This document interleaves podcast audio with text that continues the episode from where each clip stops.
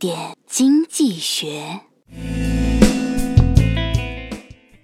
一个男生生性腼腆，向女孩表白，用纸条写上“五二零一三一四”，表示我爱你一生一世。纸条回来后写着“五二零加一三一四乘以十倍”。此男生欣喜若狂，同桌冷冷地说道：“呆子，计算结果是一八三四零，一八扇死你！”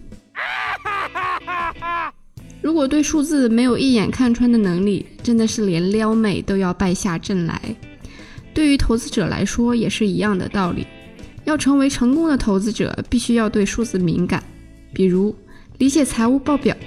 会计作为一种商业语言，报表向投资者展示了一家公司的过去和未来的表现。对公司赚钱能力的评估，本质上是对公司能维持现有竞争优势多长时间的评估。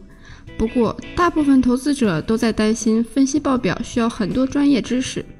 实际上，按照巴菲特的解释，分析财务报表很简单：第一，只用小学算术；第二，只要看几个关键的指标；第三，只需要分析那些业务相当简单、报表也相当简单的公司。